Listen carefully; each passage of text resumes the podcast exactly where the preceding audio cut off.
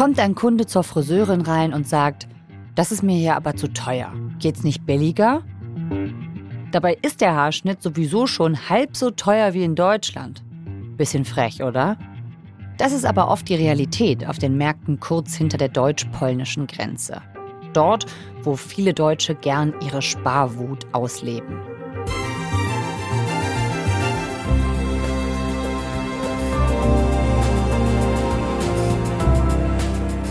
Die Inflation in Polen, die ist fast doppelt so hoch wie in Deutschland. 16 Prozent statt 8 Prozent. Und das sorgt an der deutsch-polnischen Grenze auf den sogenannten Polenmärkten für einen harten Preisdruck. Wie ist es dort zu arbeiten, wenn die Deutschen zum Geldsparen rüberkommen und fragen, geht's bitte noch billiger?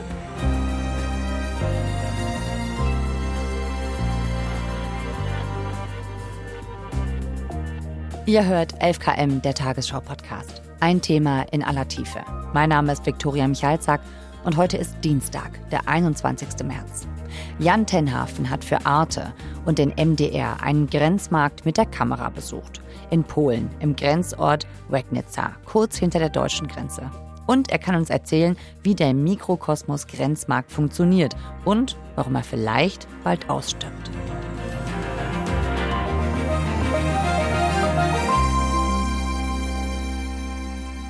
Jan, herzlich willkommen. Hallo. Waffen, Welpen, Wurst. Dieser interessante Dreiklang, der kommt in eurem Film vor. Das fand ich total interessant. Ich selbst war nämlich noch nie auf einem sogenannten Polenmarkt. Kann man das da alles kaufen? Ich kannte diese Polenmärkte auch immer nur so von der Durchreise. Wenn man mal so mit dem Auto von Deutschland nach Polen gefahren ist, gibt's die so in den Grenzgebieten, ne? oft in diesen kleinen Grenzorten. Und das sind immer so Ansammlungen von so Ständen, so recht lose nebeneinander. Und es ist wirklich sehr wie soll ich das diplomatisch sagen, sehr ramschig. Also es gibt so alles. Ne? Es gibt Lebensmittel, es gibt polnische Lebensmittel von den lokalen Bauern, es gibt aber auch gefälschte Markenprodukte, es gibt ähm, äh, auch so Nazi-Devotionalien teilweise. Also, Echt? Also es gibt so vereinzelt dann so Feuerzeuge mit Adolf Hitler Kopf drauf, also Sachen, die in Deutschland ver verboten wären. Ja, ja. Ah, okay. Ach klar. Und weil die da verboten sind, gibt sie dann hinter der Grenze, weil in Polen ist nicht verboten die haben da entweder laxere Gesetze oder es wird weniger kontrolliert. Es ist so ein bisschen so ein Graubereich, diese Märkte. Jeder weiß, dass da auch illegales Zeugs vertickt wird, aber entweder gucken die Gesetzeshüter nicht so genau drauf oder da ist so ein großer Umschlag auch an Händlerinnen und Händlern, die kommen und gehen, dass das sich so äh, ein bisschen verflüchtigt. Okay, und genau, das sind ja jetzt gar nicht mehr nur so ein paar Stände, sondern die sind ja riesig, diese Märkte, ne? Wir sind mit einer Drohne extra drüber geflogen. Also wir waren ja in Wegnica. Das ist ähm, an der ostsächsischen polnischen Grenze. Also auf der deutschen Seite heißt der Ort Bad Muskau und ähm, der polnischen Seite Wegnica. Und das ist, wenn man mit der Drohne so über dieses schöne Flusstal fliegt, das sieht also wirklich ganz malerisch aus und dann schieben sich so diese rostigen Wellblechdächer ins Bild man merkt, da war jetzt kein großer architektonischer Plan dahinter. Das wurde offenbar immer weiter erweitert und es ist so ein Labyrinth von Gängen. Und in Wegnica, der Ort, der ist, äh, dieser Markt, der ist äh, so 60 Fußballfelder groß. Ich habe mal versucht zu überschlagen, wie Boah. viele, ja, das sind mehrere hundert Stände. Die wow. sind auch ganz viele kleine Stände nebeneinander und selbst nach so einer Woche Dreharbeiten habe ich mich da immer noch verlaufen. Ne? Es sieht auch alles gleich aus teilweise und es ist so ein Labyrinth. Das ist halt so ein Mikrokosmos. Es ist so eine, so ein eigener Organismus, dieser Markt mit eigenen Gesetzen, mit, ähm, ja, mit einer eigenen kleinen Infrastruktur. Und das fanden wir so spannend, also mhm. da mal reinzugucken. Wie war das denn dort zu drehen? Das war gar nicht einfach. Also eigentlich wäre es gar nicht zustande gekommen. Meine polnische Kollegin Agata Czakowska und ich, wir haben beide, wir kennen diese Märkte, sie aus ihrer Kindheit, ich von meinen Grenzübertritten und haben aber beide keinen Bezug dazu gehabt. Es ist auch ähm, keine besonders liebliche Stimmung dort, aber wir waren beide neugierig, wie so ein Organismus tickt. Und wir dachten, okay, wir würden da gerne drehen und haben erstmal relativ naiv angerufen, so ein paar Leute, die wir kannten, die dort ähm, vor Ort sind und auch von ein paar Händlerinnen hatten wir Telefonnummern und die sagten alle, no way. Also hier Fernsehen überhaupt nicht. Hier, hier dreht keiner mit euch. Ja. Okay, woher kommt das? Äh, kann ich nur mutmaßen. Also es gibt mehrere, also offensichtliche Gründe. Also zum einen, weil die natürlich Sachen verkaufen, die so an der Grenze der Legalität sind. Ne? Mhm. Das sind diese gefakten Markenklamotten. Ja. Also du kriegst eine Handtasche von Gucci für unter 10 Euro. Ja, ja. Du kriegst äh, sehr billige Zigaretten. Äh, du kriegst äh, auch Waffen, die auch, glaube ich, in Deutschland nicht zugelassen sind. Mhm. Äh, und dann, wie gesagt, diese komischen Nazi-Klamotten, ja. Ähm, Hundewelpen aus sehr fragwürdiger Zucht. Und da gab es natürlich schon einige Fernsehberichte über dieses Thema. Und ja. die, die, fallen dann natürlich auch entsprechend aus. Und äh, da waren die alle auch gebrannte Kinder. Und die konnten sich überhaupt nicht vorstellen, dass ein Fernsehteam wirklich mal interessiert ist an dem Markt als solches und an den Marktleuten. Das war mhm. ja unser Interesse. Wir wollten diesen Marktleuten nahe kommen. Und äh, da war ein ganz, ganz großes Misstrauen war da. Und aus der Ferne haben wir, äh, war das absolut ähm, nicht machbar. Und wir sind dann hingefahren, einfach äh, eines Tages mal und es war ein ganz furchtbarer Tag, noch im Winter. Es hat genieselt, es war noch grauer als sowieso und sind da durch diese Favela-ähnlichen Labyrinthe gelaufen und die Händler war auch ein schlechter Tag. Es waren halt kaum Kunden da. Die waren auch wirklich schlecht drauf und alle haben uns sehr feindselig, auch sobald sie mitbekommen hatten, wir sind Presse angeguckt und gesagt, also nur mit dem Kopf geschüttelt und weg und haben sich weggedreht. Und dann haben wir, glaube ich, mit 80 Leuten gesprochen. Und von den 80 haben dann am Ende vier oder fünf gesagt, ja, mal gucken, ihr könnt ja mal kommen. Boah, das ist ja echt eine krasse Quote.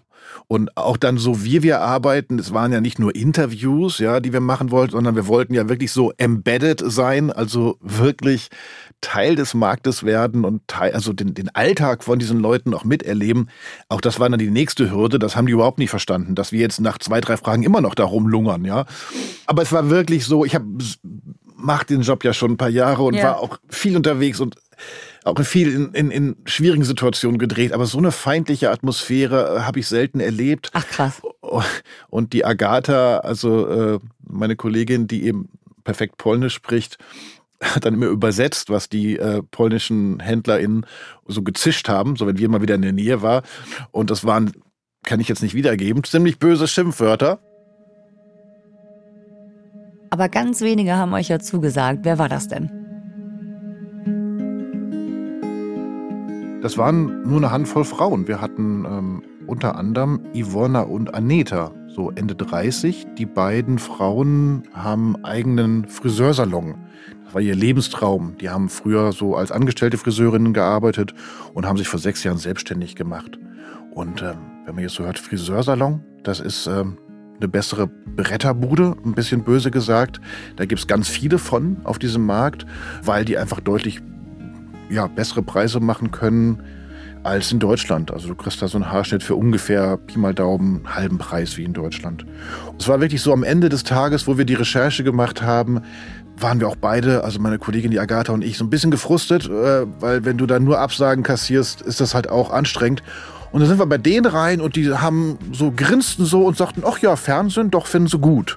Und man merkte so, ach, die fühlten sich so ein bisschen gebauchpinselt, dass sie jetzt so berühmt werden, konnten sich aber überhaupt nicht vorstellen, was wir da machen. Und das war auch dann so am ersten Drehtag haben wir dann so ein paar Interviews mit denen gemacht und so zwei, drei Kundinnen auch schon mal gedreht. Hallo. Schneiden und Augenbrauen. Augenbrauen. Mhm.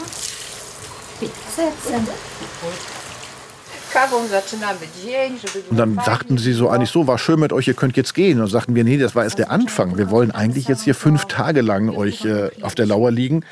Und ähm, dann mussten wir so ein bisschen schlucken und äh, haben uns dann auch immer wieder mal so weggeschickt. Sag, jetzt ist es echt zu eng. Das ist eine winzige kleine bessere Bretterbude. Wie groß ist das da? Ach so, Gott, fünf mal fünf Meter oder so. Und glaube ich drei oder vier Friseurstühle. Und dann gab es noch eine Frau, die wir auf Gott, auch irgendwie Ende 30 geschätzt haben. Hinterher kam raus, die ist Ende 50. Äh, eine, äh, auch eine Friseurin, die aus Lviv, aus der Ukraine stammt. Die ist in den allerersten Kriegstagen, ist die Hals über Kopf geflüchtet mit ihrer Tochter, mit zwei Enkeln und ihrer eigenen Mutter. Mann ist da geblieben im Krieg. Und die hatte einen eigenen Friseursalon mit neuen Angestellten in Lviv und ist jetzt in Polen aufgenommen worden und hat dort Arbeit gefunden in diesem Bretterverschlag. Und das war auch sehr berührend zu sehen, mit was für einer Hingabe und unglaublichen Würde sie dort gearbeitet hat. Das war für sie, man merkte, sie lebt dafür, für diesen Job, für diesen Beruf des Haareschneidens und auch der Umgang zwischen den Frauen, den polnischen Frauen und der ukrainischen Frau war so ganz, ganz liebevoll und ganz solidarisch. Und das inmitten dieses doch sehr rauen Klimas des Marktes, ja, wo es viel Konkurrenzkampf gibt. Und die habt ihr begleitet. Was habt ihr mit denen so erlebt? Wie ist so deren Leben da? Was für alle Frauen gilt, dass die wahnsinnig hart arbeiten. Dieser Markt lebt ja davon, dass er billig ist. Das ist mhm. das, der einzige Grund, warum man da hingeht. Man geht da nicht hin, weil es ein schönes Shopping-Erlebnis ist, sondern weil es billig ist. Mhm. Und äh, das heißt, die haben relativ kleine Margen. Das ist auch nochmal härter geworden jetzt, weil die Inflation hat auch in Polen zugeschlagen, die ist da viel, viel höher als in Deutschland und trotzdem mussten sie ihre Preise stabil halten. Du hast erhöht, glaube ich, letztes Jahr oder dieses Jahr? Aber so minimal. Wir können es uns hier nicht leisten, den Preis zu sehr zu erhöhen. Wir versuchen auch, wie alle anderen, hier durchzuhalten. Wir haben keine Wahl. Chcemy pracować, chcemy to robić, więc no musimy jakoś sobie po prostu wir wollen arbeiten, wir wollen das machen, also müssen wir es irgendwie machen. Ich glaube, das ist ja auch mal so eine romantische Vorstellung, die man manchmal von so Märkten hat. Letzten Endes geht es bei den Leuten auch ums nackte Überleben oder um Umsatz. Das sind solche kleinen Margen, die müssen verkaufen. Mhm. Und die mhm. können sich gar nicht erlauben, dass die da mal einen Tag lang ähm, so ein Kamerateam da vor der Hütte stehen haben. Das nimmt die Kundschaft weg. Die haben einfach wenig Polster. Also keiner macht da richtig großes Geld auf diesem Markt. Ah, okay, weil das hätte ich jetzt ähm, dich auch noch gefragt. Also hätte ja sein können, dass, wenn das so frequentiert ist, so ein riesiger Markt, dass man da gut von leben könnte. Aber du sagst, nee, das ist, sind eher Leute, die müssen das machen. Ja, total. Also mhm. keiner hat uns da natürlich jetzt in seine Bücher gucken lassen, aber es ist eindeutig, die, wenn man sieht, wie billig diese Produkte verkauft werden oder wie billig so eine Gardinenfrau arbeiten muss, da kann nicht viel hängen bleiben. Ne? Die zahlen auch noch Mieten. Oft diese Stände gehören wiederum dann anderen Leuten, die müssen mhm. auch noch mieten. Und das ist, wie gesagt, es ist alles auf Kante genäht. Ja? Die leben nur davon, dass sie billiger sind als äh, auf deutscher Seite. Und die Lebenshaltungskosten in Polen sind aber natürlich auch in den letzten 20, 30 Jahren gestiegen und, mhm. und gleichen sich allmählich den Deutschen an. Mhm. Und jetzt zuletzt noch die Inflation, die in Polen deutlich höher ist als in Deutschland. Die Inflation in Polen, das war mir gar nicht so klar. Das habe ich nochmal nachgeschaut. Die liegt Tatsache bei 16 Prozentpunkten. Ne? Also die ist echt viel höher auch nochmal als in Deutschland. Können das die Märkte aushalten?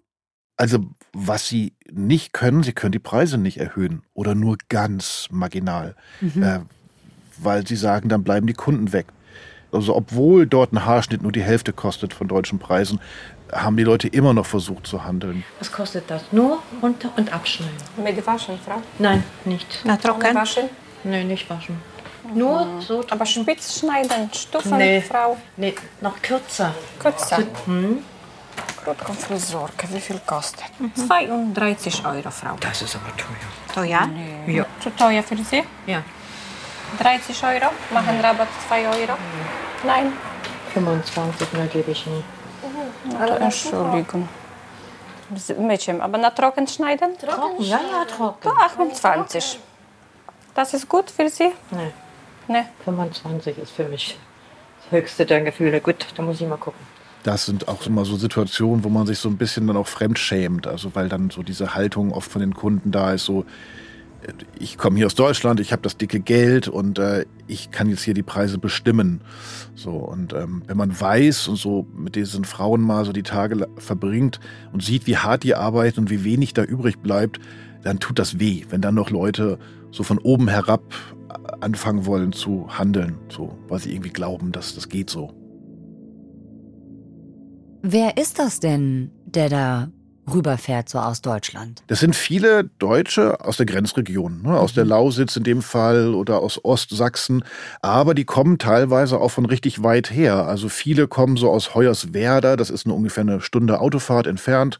Die kommen da zum Tanken und äh, dann machen die natürlich den Schlenker noch über den Markt und kaufen da noch billig ein.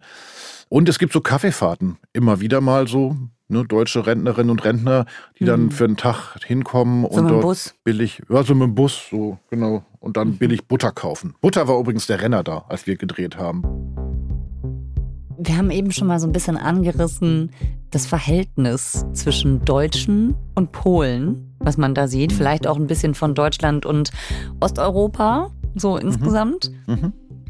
Findest du denn jetzt nach dem Dreh, also dieses Aufeinandertreffen, miteinander handeln, aber auch die Emotionen, die es da gibt, zwischen Deutschen und Polen oder zwischen Deutschland und Osteuropa, ist das irgendwie sinnbildlich, was da auf dem Markt passiert oder überhaupt nicht? Ist das was, was speziell nur da in dieser Grenzregion ist? Ich hoffe nicht, dass es sinnbildlich ist. Das wäre schade, weil ich glaube, das ist auch so gewachsen. Also durch diesen krass, also nach der Wende krassen Unterschiede im Einkommen und auch in den Preisen zwischen ähm, dann äh, Deutschland und Polen ist so ein gewisses Gefälle entstanden oder auch so ein Hierarchiedenken. Ja, also mhm. also wir die reichen Deutschen, ihr die armen Polen. Und dieses Denken ist bei vielen Leuten, habe ich so einen Eindruck, ist immer noch ganz schön da. Und mhm. ähm, also dieses ähm, auf den Markt gehen und so ein bisschen auf dicke Hose machen, ja, weil ich bin ja aus Deutschland, ich habe ja das Geld, ich kann mir das alles leisten hier und dann aber noch handeln wollen, aber gleichzeitig auch natürlich auch immer auf Deutsch sofort reden, auch wenn die die Mühe machen, auch mal einfachste Worte auf Polnisch zu sagen. Mhm. Das hat so ein bisschen so einen unangenehmen Touch manchmal. Also das ist so, da finde ich, da sind, muss ich ganz selbstkritisch sagen, glaube ich, wir Deutschen oft sind noch nicht so auf der Höhe der Zeit und haben noch nicht kapiert, dass Polen uns in vielen Dingen ähm, mindestens gleich auf ist, ja, oder dass die wahnsinnig aufgeholt haben, auch wirtschaftlich und, mhm. und unternehmerisch. Das ist, glaube ich, bei manchen noch nicht angekommen, hatte ich so den Eindruck. Mhm. Und das sind dann so diese unschönen Szenen, ja, wenn dann so ein bisschen so in so Herrenmenschen-Mentalität dann äh, mit den Polen von oben herab geredet wird, ja, wenn dann mhm. sofort geduzt wird, ungefragt und wenn man einen Preis verhandelt hat und dann wird der aber nochmal in Frage gestellt und nochmal gedrückt. Wir hatten eine Lebensmittelhändlerin, Beata Oberhoffner, hat einen deutschen Nachnamen, weil sie mit einem Deutschen verheiratet ist, die aber schon seit 30 Jahren auf dem Markt steht und viel so regionale Produkte verkauft. Und ähm, da haben wir auch so Situationen erlebt, wo dann auch Beata, unsere Lebensmittelhändlerin, wo man merkte, innerlich ihr Platz gerade der Kragen. Und es gab auch eine Situation, die auch zufälligerweise im Film ist, wo sie dann irgendwie sagte, so, nee, gute Frau, hat ihr die Butter wieder aus der Hand genommen. Jetzt ist Schluss. Sie können ja woanders hingehen, aber bei mir kaufen Sie die Butter nicht. Die Butter kostet einen Euro und billiger Dankeschön. geht's einfach nicht. Und wenn ich jetzt 30 Stück nehme, wie viel bezahle ich? Meine Liebe, ein Euro bei mir. Dann sie muss gehen ganz einfach zurück und kaufen Margarine. Wirklich. Das ist meine Meinung. Wirklich. Ja, wir hast ja gefilmt. No, wirklich, wirklich. Ja, so eine Grenzregion, das ist ja ein Ort der Begegnung, ähm, des Austauschs und sei er einfach nur rein wirtschaftlich. Aber da treffen ja Menschen aufeinander. Trotzdem gibt es ja noch diese Grenze. Und ihr habt auch jemand getroffen, der die Seite quasi gewechselt hat. Ja, das war ganz spannend. Also die Beate Oberhoffner, die hat halt auf dem Markt so seit 30 Jahren schon so einen Stand. Aber sie sagt auch, die ist auch nicht mehr die allerjüngste. Das ist einfach hart, da bei Wind und Wetter zu stehen. Das ist unglaublich zugig da. Und sie hat immer davon geträumt, mal einen echten Laden zu haben. Die stammt aus dem Ort auf einer polnischen Seite mhm. und hat vor einigen Jahren halt einen Deutschen geheiratet und lebt deswegen sozusagen auch auf der deutschen Seite. Das sind ja wirklich nur wenige Meter. Also der Markt ist ja wirklich direkt an der Grenze. Mhm. Man geht nur über die Fußgängerbrücke rüber und ist auf deutscher Seite und direkt da lebt sie auch. So. Mhm. Und Beata hatte immer davon geträumt zuletzt, dass sie mal irgendwie einen echten, richtigen Laden hat.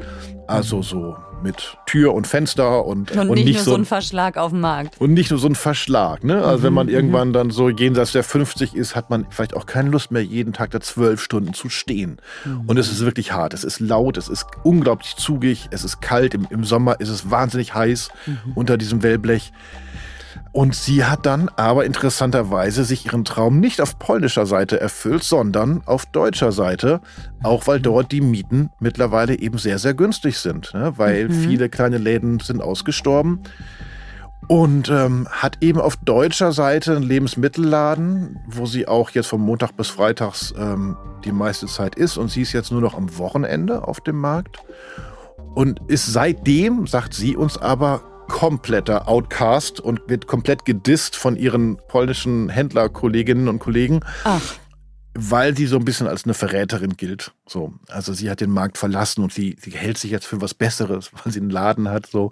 Ach, sie ist die Verräterin quasi. Ja. Ich habe jetzt verstanden, es gibt einen riesen Konkurrenzdruck. Klar, da hätte ich jetzt gedacht, wenn da einer geht, und eben ganz woanders mitspielt, dann würden die wahrscheinlich applaudieren. Aber nee.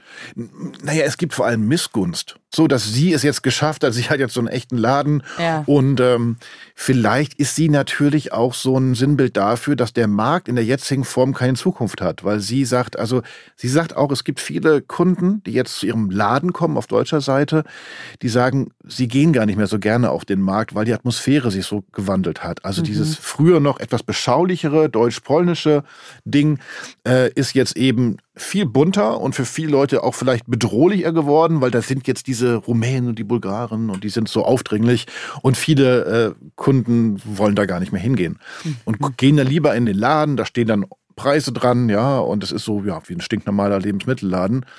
Und vielleicht, ähm, das ist jetzt meine Interpretation, ahnen auch die anderen Händler, dass das so ein bisschen, naja, schon so das Zeichen am, am Horizont ist hier, so dass äh, mhm. äh, geht mit dem Markt vielleicht auf Dauer nicht, nicht lange gut. Also das heißt aber, die Beata, die hat ja jetzt aktuell keinen Stand mehr auf dem Markt, oder doch? Die hat den noch, die hat den mhm. noch, ist selber nur am Wochenende da. Also die fährt gerade zweigleisig mhm. und sie hat einen Sohn, der hilft ihr so ein bisschen aus ähm, auf dem Markt und das ist gerade ihre große Sorge, ob der wohl irgendwann diesen Marktstand übernehmen wird. Der wollte nicht mit uns drehen, aber was ich so zwischen den Zeilen rausgehört habe, ist, dass der wohl eher nicht auf dem Markt arbeiten mhm. wird. Okay. Und also mit ihr auf dem Markt zu drehen, war jetzt nicht so leicht, nicht so angenehm, oder? Das Verhältnis zwischen ihr und uns war super, aber ja, ja. So, sobald die anderen Händler irgendwie mitbekommen haben, dass wir jetzt auch so, das ist ja auch so absurd. Also einerseits will keiner mit uns drehen, andererseits ist dann auch wieder so Neid da gewesen, dass wir jetzt so lange mit der einen drehen.